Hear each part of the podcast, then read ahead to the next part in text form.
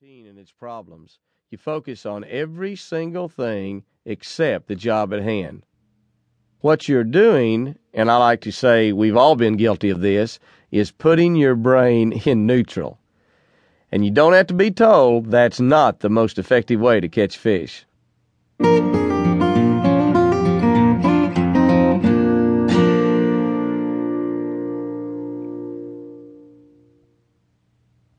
When you think, think about the big four.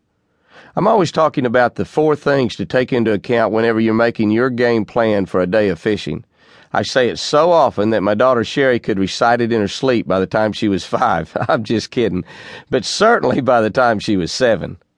First, there's the time of the year. Fish behavior revolves around the seasons, whether it's spawning in the spring, trying to keep cool during the summer, or feeding up during the fall in preparation for winter.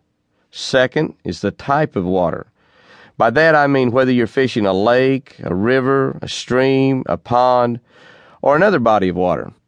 Third is water conditions. Is the water temperature rising or falling? Is the level rising or falling? Is the water clear or stained or murky? What's its pH level?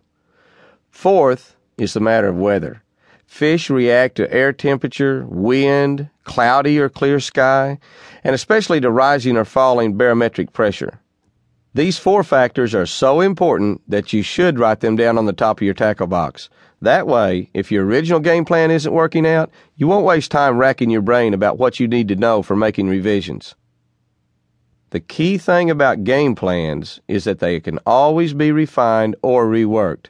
When one of those conditions change, so should your strategy. For example, suppose it's a real clear morning when you start out. You use a light colored plastic worm and you're catching lots of big ones. But then a cloud cover rolls in. The fish stop biting. That's a signal to change your game plan. The first three factors season, type of water, water conditions haven't changed, but the weather has.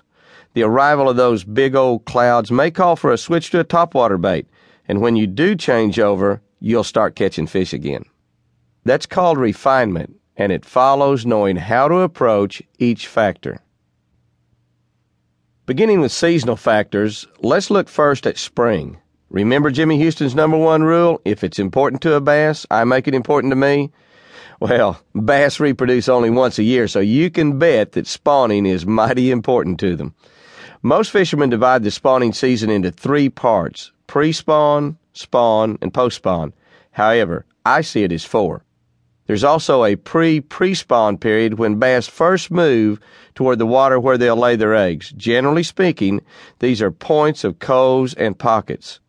I consider the pre spawn area as the first 50% of the coves and pockets, about halfway in from the main point or the body of water. North banks are best because the surface water warms up quicker, that's thanks to getting more sunshine than south banks do. Spinner baits, topwater baits, and jigs seem to work best, while deep diving crawdad colored crankbaits on light line are often a productive alternative.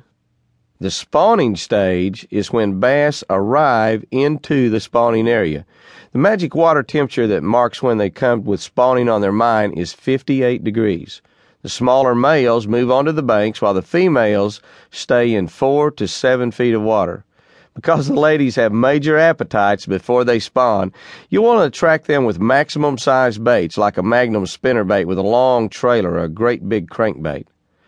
Once the bass are on their spawning beds along the banks, try a Gitzit or a lizard or a minnow type of bait. Any fish caught on their spawning bed should always be released. If you don't, pretty soon that lake of yours won't have any fish to catch at any time. Of all four periods, the post spawn period is the hardest to catch fish.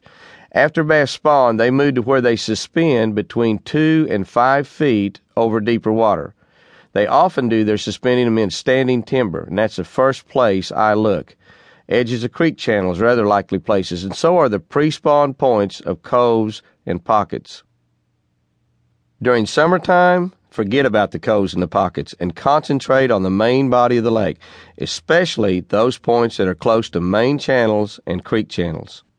For good fishing on hot, humid summer days, try light tackle for panfish, a five foot limber rod with a small reel with six pound test with a one eighth ounce or a one sixteenth ounce chartreuse roadrunner at the end of